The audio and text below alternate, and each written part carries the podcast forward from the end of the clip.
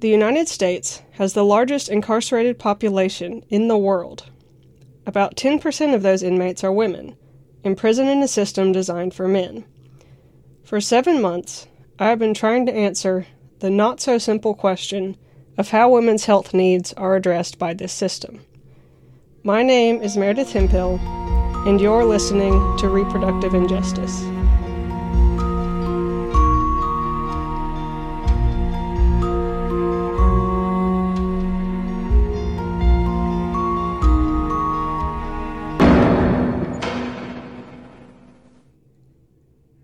Approximately 4% of women entering jail and prison in the U.S. are pregnant. According to the 2016 2017 Pregnancy and Prison Statistics Project, that means about 3,000 pregnant people are admitted to prison and 55,000 are admitted to jail each year. Pregnancy is a complicated condition, medically and ethically. It raises a lot of sticky questions in a carceral system that is designed to confine and punish when an inmate is carrying a fetus, which is legally a person, but also legally innocent. Because of the lack of standards and disconnected administration in the U.S. carceral system, medical care, including obstetrics, varies widely in quality and accessibility through jurisdictions. In general, prisons have better and more extensive health care than jails. They also offer more services, so they're more likely to have special programs like prison doulas and parenting classes. As an example of the sometimes stark difference between the care available for pregnant people at the local jail versus in prison, I would like to share with you the story of a woman named Athena. Actually, I would really like Athena to tell the story herself, Unfortunately, my audio recorder failed during our interview, so you will have to hear it from me. Athena was booked into jail in Albany County, New York.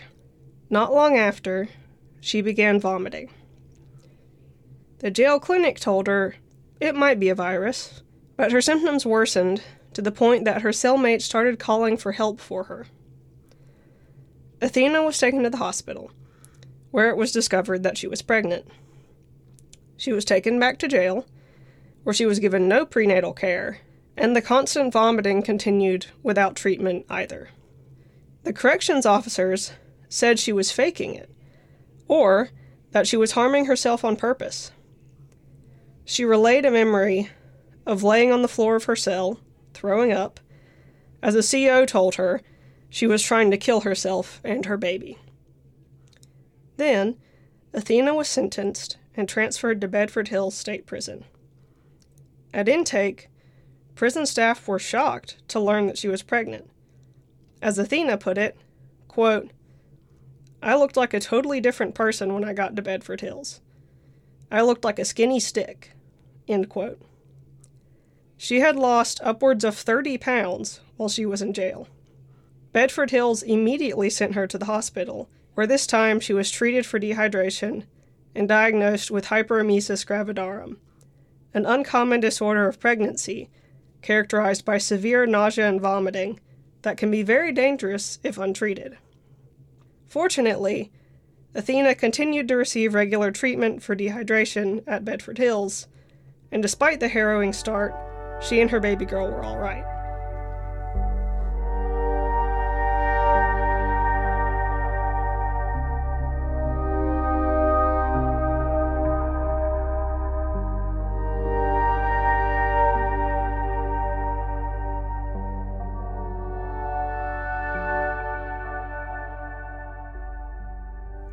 Just because prisons are usually more attentive to obstetric health concerns than jails doesn't mean they are necessarily meeting all the needs of pregnant and postpartum inmates. Jails and prisons have both come up short. In these two episodes, I'm going to take you through every step of an incarcerated pregnancy to show you the pitfalls, starting with the diagnosis. While some women enter incarceration knowing that they are pregnant, Others, like Athena, only find out once they get there and are under the care of the carceral health system. Some facilities test for pregnancy as a routine part of the intake process, which always includes a medical evaluation. The American College of Obstetricians and Gynecologists recommends that everyone who is able to get pregnant be assessed for pregnancy at intake. However, a 2022 study published in the American Journal of Public Health found that only 38% of U.S. jails include pregnancy tests in this evaluation. That may mean tens of thousands of missed opportunities for early pregnancy interventions. The population of incarcerated women is known to be at greater risk for pregnancy complications. They are much more likely to have experienced risk factors like poverty, substance abuse, chronic health problems, and poor access to health care than the general population. Starting prenatal care as quickly as possible can lead to better outcomes. For example, a study by Howard et al. found that when women entered prison during their first trimester of pregnancy, the more prison prenatal appointments they had, the higher their infants' birth weights were. According to the World Health Organization, low infant birth weight is associated with neonatal mortality and poor growth and cognitive development. Incarcerated mothers are known to be at greater risk of having babies with low birth weights. A woman can ask for a pregnancy test after intake if she begins to suspect she's pregnant. But inmates can't just go to the clinic and take a test. They have to submit a written request. And if the request is granted, they will be given a time to go to sick call and be seen by a nurse, who might refer them on to a doctor. It is at least a few days between the initial request and going to sick call, assuming they succeed on the first try. Delays, even at the initial request, are common. There is no making up for that lost time. You can't hit pause on a pregnancy. Once an inmate's record says she's pregnant, the kind of prenatal care she receives depends in large part upon where she is incarcerated. Some facilities have an obstetrician on staff, or even an OBGYN clinic. Some facilities don't even guarantee prenatal vitamins. Most provide some degree of prenatal care, but 10 to 20% of pregnant inmates reported not receiving any. One of the most prevalent problems is a lack of appropriate nutrition. The National Commission on Correctional Health Care states that pregnant inmates need an additional 300 calories per day in the second and third trimesters, and a pregnancy diet high in whole grains, calcium, fruits, and vegetables. A survey of 19 women's carceral facilities found that pregnant inmates' nutritional needs were only partly met, and the most common supplemental foods were milk, fruit, peanut butter, and cereal. Dinner is served at 4:30 p.m. at the jail, so as a pregnant woman, you weren't eating from 4:30 p.m. until 7:30 a.m. And the pregnancy snack that existed at the local jail was four saltine crackers. So it was like two little packages of soup crackers and a small little tiny milk like you would get in a school lunch. That's the voice of Sammy Werkheiser, an exoneree who gave birth to twins while incarcerated. She now works to help other incarcerated women and mothers through her organization, Mothers on the Inside. The snack at the jail is now a banana or an apple, a sandwich, and a milk. So I was able to get that like changed. I told the sheriff like you're not feeding people enough. I gained only 11 pounds during my my twin pregnancy. And I explained to him, you know, with, as someone with twins, you're supposed to get 450 extra calories a day and four saltine crackers and a small milk was not cutting it. Another major issue faced by pregnant inmates is shackling. If you're thinking, don't all inmates have to wear shackles? You're mostly correct. Shackles, which include handcuffs, waist chains, and leg irons, are a common part of carceral life, used to restrain inmates for a variety of reasons, including to prevent escape during transport. However, Shackles can be dangerous for pregnant inmates, especially as their pregnancies progress and they become more prone to falls. Leg irons may cause them to trip. If their hands are cuffed behind their back or to another inmate, they can't catch themselves. Waist chains can put pressure on the fetus. Shackles can also impede the process of labor and delivery and make it difficult for medical professionals to assess and treat their patients.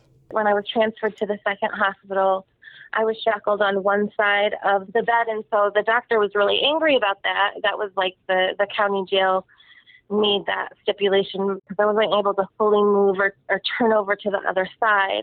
And they also broke the law because when I went to take a shower, they had me shackled around my ankles at seven months pregnant. And also, I was, um, one of my wrists was like shackled to the wall. Many medical and human rights organizations recommend against using shackles on pregnant inmates and only the minimum restraints necessary if they must be used.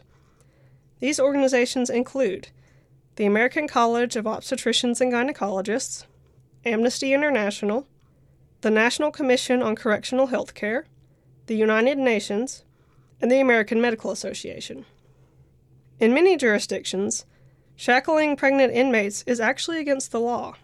The federal prison system, 39 states, and the District of Columbia have banned shackling pregnant inmates, at least during labor and delivery. Some of the anti shackling laws cover other times in the pregnancy and postpartum period as well. But what's supposed to happen and what actually happens are not always the same thing. A study published at the end of last year found inconsistencies between policy and practice in a survey of 22 prisons and six jails. Several facilities routinely shackled pregnant inmates during transport in violation of their state's anti shackling laws, and one prison reported shackling inmates immediately after childbirth in violation of their own policy. The typical rationale for shackling pregnant women, sometimes even during labor and delivery, is to prevent escape. Where or how anyone thinks a woman in labor is going to go is beyond me. There's always a guard in the hospital with these patients anyway. In the report, not part of my sentence, violations of the human rights of women in custody, Amnesty International explains, quote, There is no sound reason for authorities to routinely shackle and handcuff pregnant women or women who have just given birth and who are under armed guard. End quote.